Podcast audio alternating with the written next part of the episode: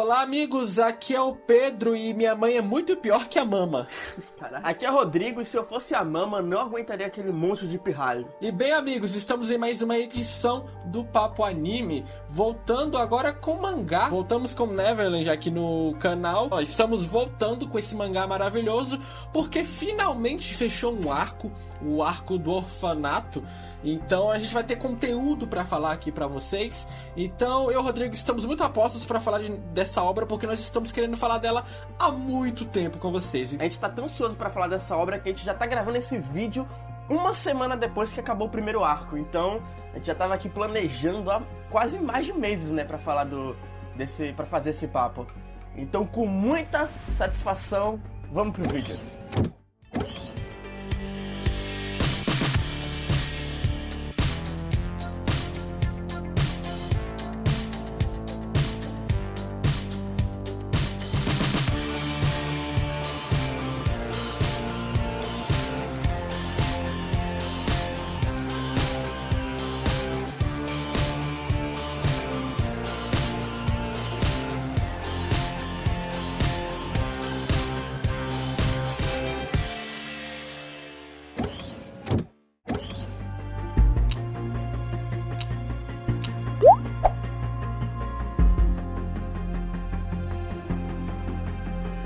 Bom, antes de começar o vídeo, antes de falar a sinopse, eu vou dar um conselho pra vocês. Essa é a primeira vez que eu dou esse conselho em um Papo Anime. Vocês sabem que a gente costuma dividir o vídeo em parte sem spoilers e parte com spoilers. Entretanto, esse mangá tem uma, uma condição especial, que o primeiro capítulo, se a gente já começar falando do primeiro capítulo, já é um spoiler, né? Porque ele não dá ali a trama logo no início. Então o que eu vou aconselhar a vocês é que vão lá, leiam o primeiro capítulo e depois voltem aqui e vejam, teoricamente, a área sem spoiler e depois a área com completo spoiler. Se você não se importa tanto, vamos lá, eu vou dar a sinopse aqui agora já com o plot twist inicial. Bom, o, o mangá começa com várias crianças, né, dentro de o que parece ser um orfanato ali, com uma, uma, uma única criadora, que é chamada de Mama, e eles são submetidos a testes, a provas, eles fazem as tarefas de casa, eles vivem normalmente como várias crianças felizes. E o mangá vai seguindo assim por um bom tempo, né, porque o primeiro capítulo é bem longo, deve ter umas cinquenta páginas, e você fica, sabe, achando que é aquele clichêzão de sempre. Até que no final do primeiro capítulo tem o primeiro plot twist do mangá, que é simplesmente uma hora que uma das crianças vai embora porque ela foi adotada e duas, duas outras crianças vão levar um brinquedo dela que ela esqueceu pra ela até o portão, que até o momento é proibido ultrapassar ele. E aí elas ultrapassam e elas percebem que tudo aqu- todo aquele clima do lado de fora é muito diferente do que elas imaginavam que seriam. É um lugar denso, é um lugar pesado, é um lugar obscuro e até mesmo transmite sensação de medo. E aí elas acabam descobrindo o que elas nunca na vida delas imaginariam que iriam descobrir. Toda aquela fazenda, todo aquele lugar onde elas são criadas, na verdade, é, te- é realmente uma fazenda. Uma fazenda de carne. E eles são a carne. Eles são os animais que estão sendo colhidos. Então quando eles chegam numa certa idade, eles simplesmente são colhidos para uma outra espécie, né? Um monstro ou coisas assim, para que eles sejam a- alimento dessa nova raça, dessa outra raça, que a gente não sabe se existem outras raças até o momento na, no mangá, né? A gente vai saber aí no próximo arco, não sei. Enfim, então basicamente a trama gira em torno de crianças que estão tentando fugir de um orfanato, que na verdade é uma fazenda que tratam elas como carne é, para alimentar outras espécies. E o legal, já nesse primeiro capítulo, é que ele vai construindo essa ideia pra ter o plot twist lá no final, porque é, ele começa mostrando que elas são crianças, todas ali são crianças superdotadas, né? Eles fazem testes de, de Q I, não sei o que, estimular a leitura, eles têm uma biblioteca imensa.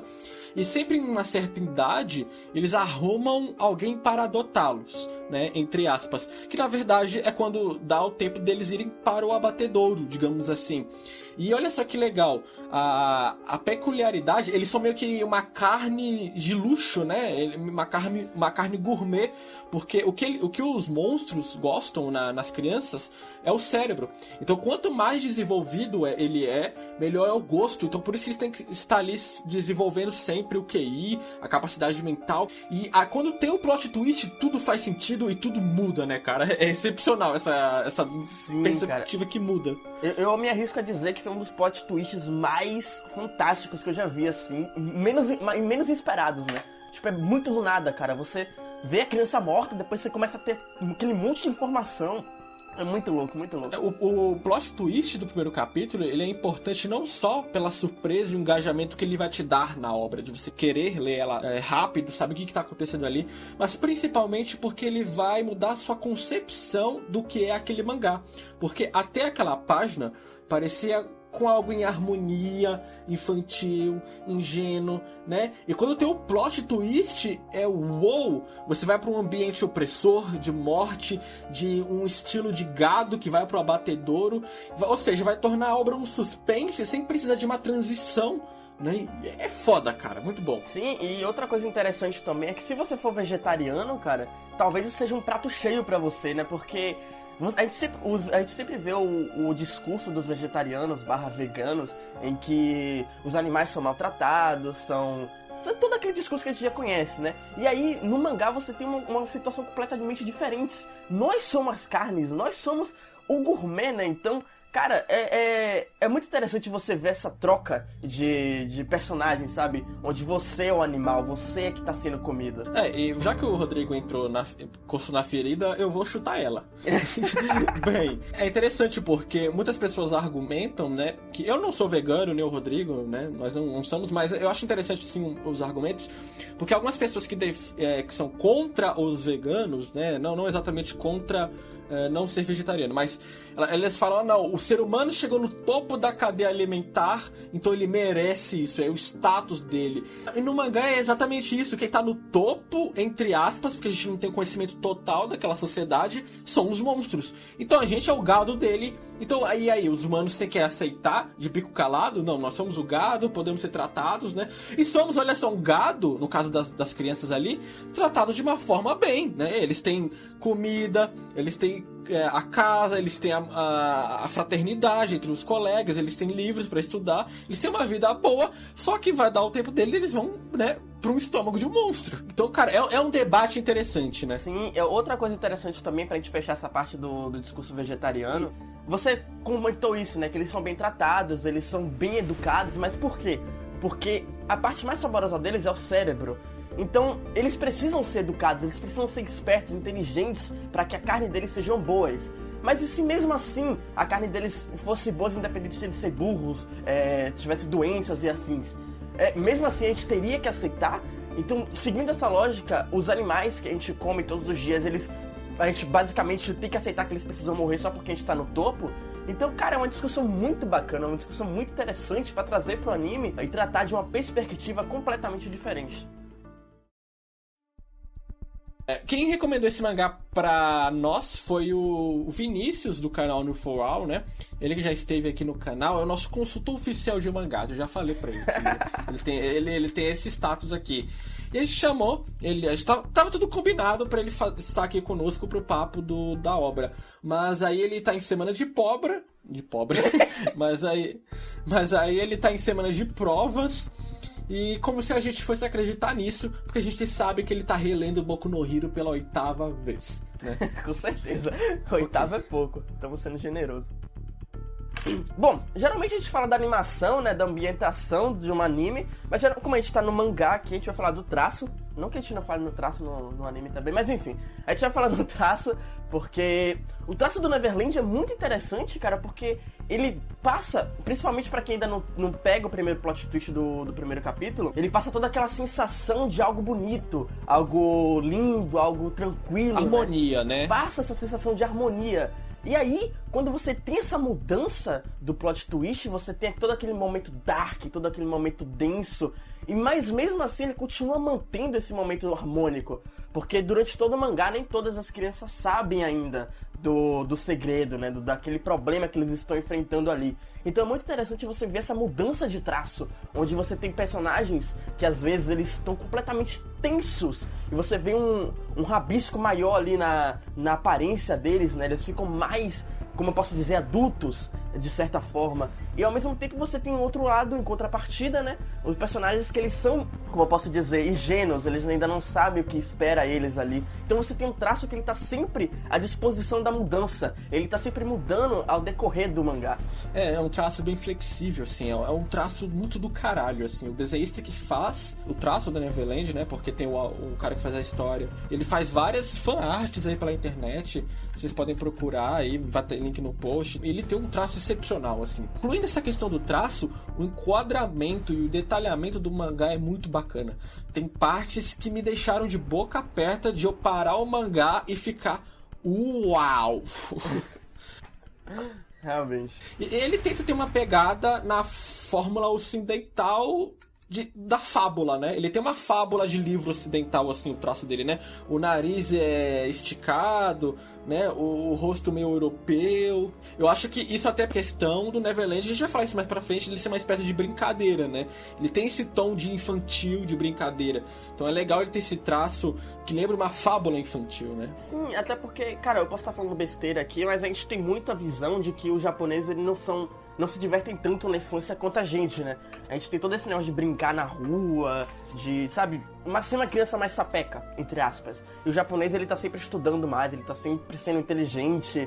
Eu, eu não sei exatamente, posso estar falando besteira. É muito interessante porque você vê essas crianças meio de uma visão ocidental mesmo, né? Você as olha e fala, putz, eu quando era criança eu era assim. Aí tem toda aquela, aquela questão da brincadeira que a gente vai falar daqui a pouquinho.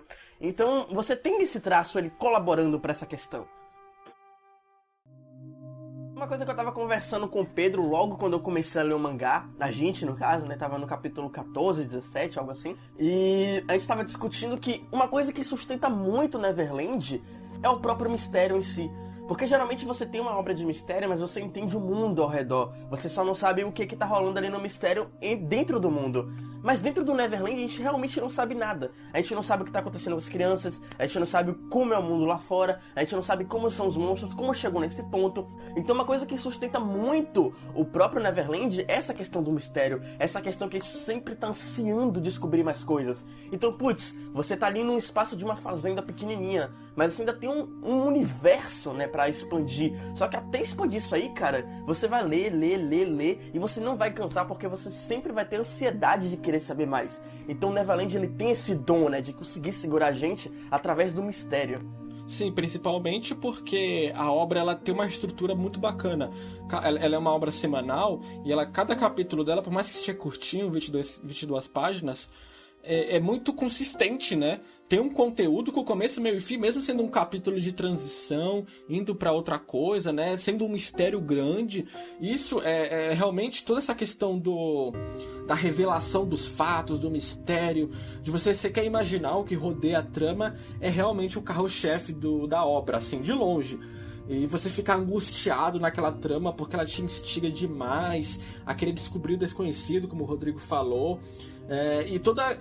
Eu, pelo menos, senti bastante o medo dos personagens em, em serem fortes, terem que serem fortes e jogar tudo no escuro ali, porque eles não sabem de nada, é um mundo que eles não têm noção do que está por vir. Ou seja, é apostar a vida ao mesmo tempo que a vida deles sempre foi uma, uma aposta, sabe? O abatedouro sempre esteve ali, eles só agora sabem dessa... dessa eles só têm a consciência desse fato. E acho que ao mesmo tempo que a aventura barra mistério tem um super peso uh, de vida e morte uh, ali na, na, na, na obra, né?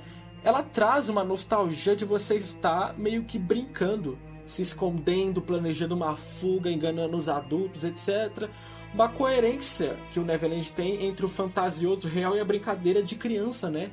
Sim, é uma coisa até que eu estava conversando com o Pedro antes de começar a gravar, que, putz, o Neverland, ele tem muito daquilo realmente infantil. Até alguns momentos da obra você esquece que você tá acompanhando crianças de seis, de recém-nascidos, na verdade, até doze anos de idade no máximo, né? Então, em muitos momentos, quando você se toca disso, você acaba percebendo que tudo aquilo dali é quase que uma brincadeira, é, de uma forma real.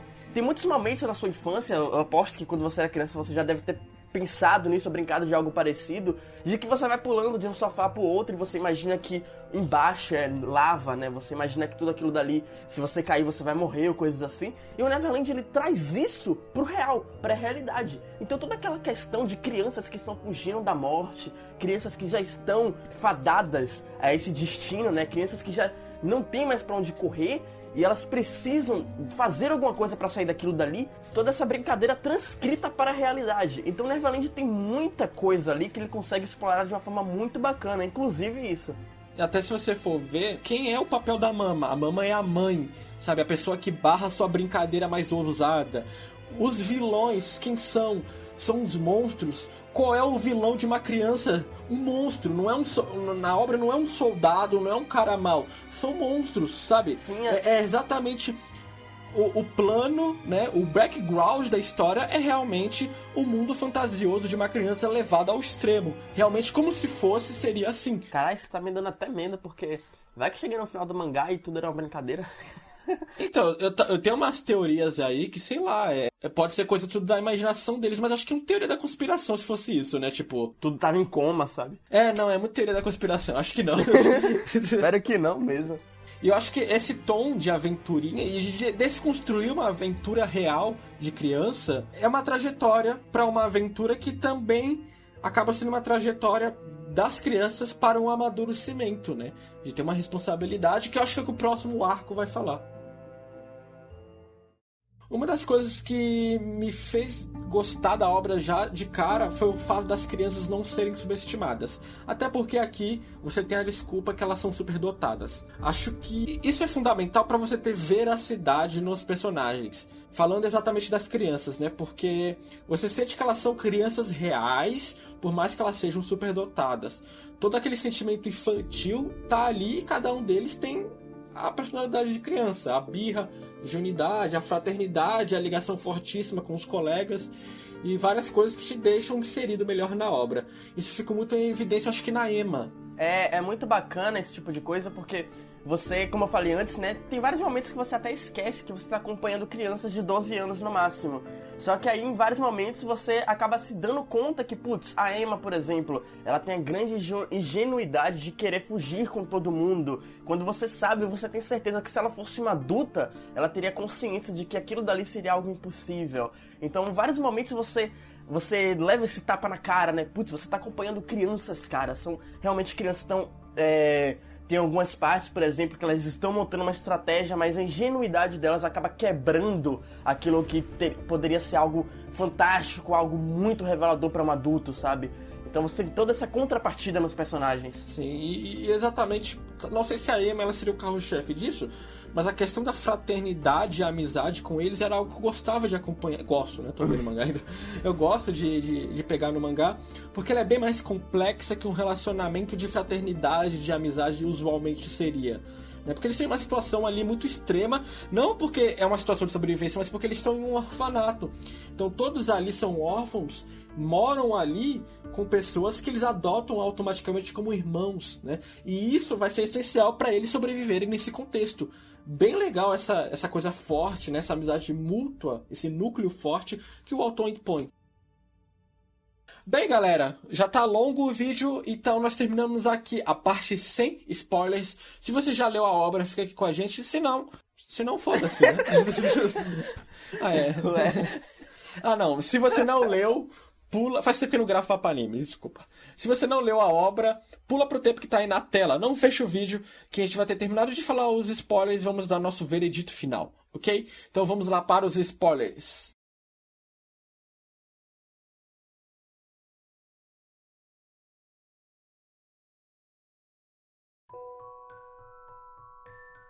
Vamos lá, Rodrigo, Rodrigo, vamos lá. Qual foi o, me- o melhor plot twist dessa primeira saga? Cara, antes de falar isso, eu acho que eu nunca vi uma obra com tanto plot twist na minha vida. Fica até difícil você escolher o melhor. Mas se eu tivesse que arriscar, eu chutaria que era aquele, né, que tem um momento, não sei exatamente qual o capítulo, acho que é o vinte e três, vinte e quatro, em que eles estão planejando uma forma de fugir. Só que para isso eles precisam... É, avaliar o local, eles precisam entender como é que funciona tudo aquilo depois do muro, né? E aí tá tudo pronto, você tem uns três, quatro capítulos de preparação pra isso, e aí exatamente no dia, exatamente na hora, a mama saca tudo e ela acaba com o plano, é todo aquele negócio que o Pedro falou antes, né? Como se ela fosse um pai que acaba com a brincadeira das crianças.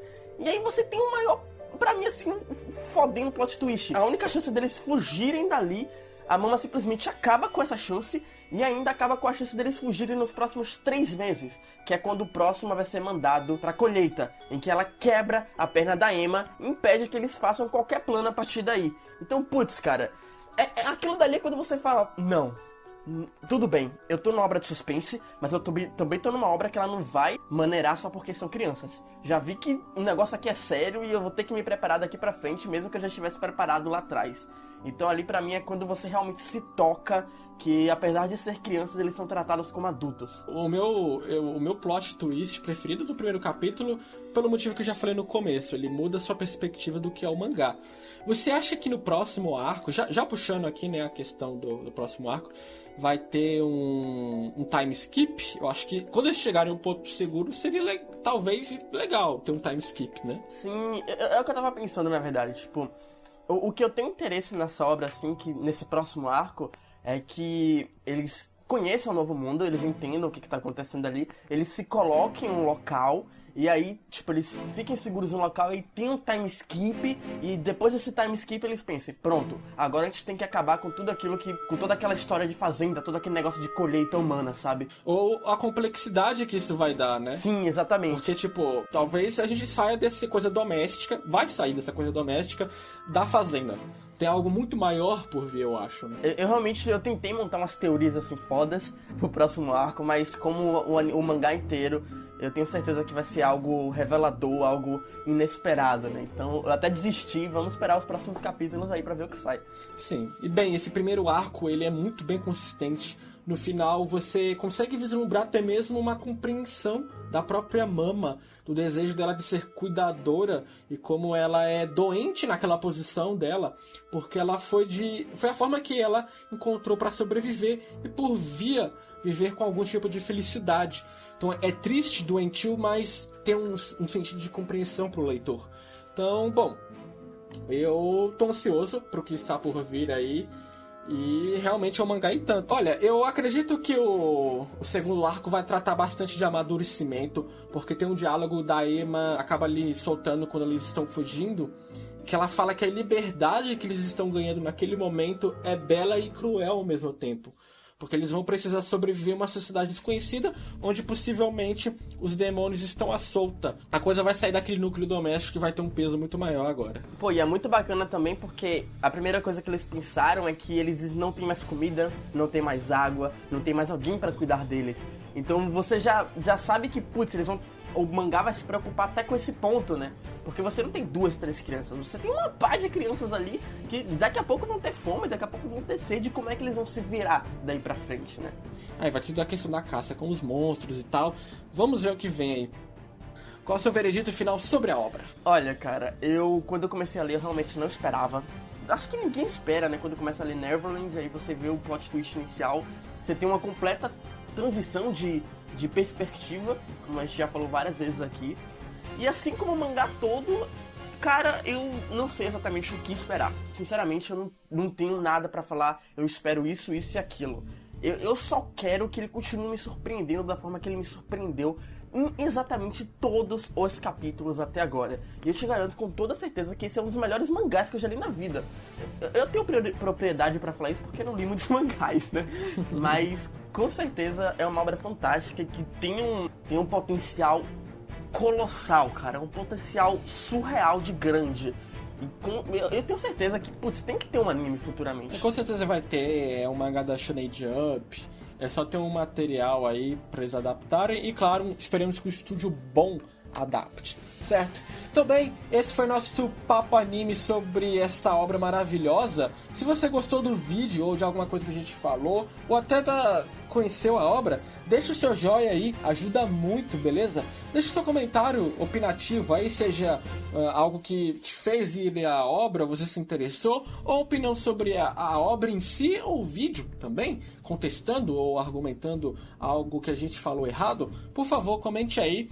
E claro, meu Twitter e do Rodrigo estão na descrição, vão estar aparecendo aí na tela também. Tem o Twitter e a página do H C T V, se você quiser acompanhar nosso conteúdo fora YouTuber, beleza? Então é isso, espero que vocês tenham gostado desse vídeo. Até a próxima, tchau! Falou! Não, oh, cara, só uma Esquepa curiosidade chão. Antes. Não, não Pode pra falar, falar. Não, não é no, no vídeo, não. É aqui, sei lá, foda-se. Eu acho que, tipo, o único plot twist que me deixou tão louco assim foi o plot twist do primeiro Planeta dos Macacos, velho. Que a porra da mente explode. Você assistiu o primeiro Planeta dos Macacos? Sim, é, é um plot twist meio... que só funciona... é igual o Neverland, né? Você só funciona se você entendeu a obra até ali. Se você acompanhou Sim. tudo até ali. A, a, a imagem sozinha, ela não faz sentido, né? Ela não tem impacto. Sim, caralho, é muito louco, velho. Eu, na hora que eu fiquei assim, eu, puta merda, eu levantei da cadeira. E quando eu levanto da cadeira, porque eu tô vendo alguma coisa, meu querido, já sabe que o negócio é bom.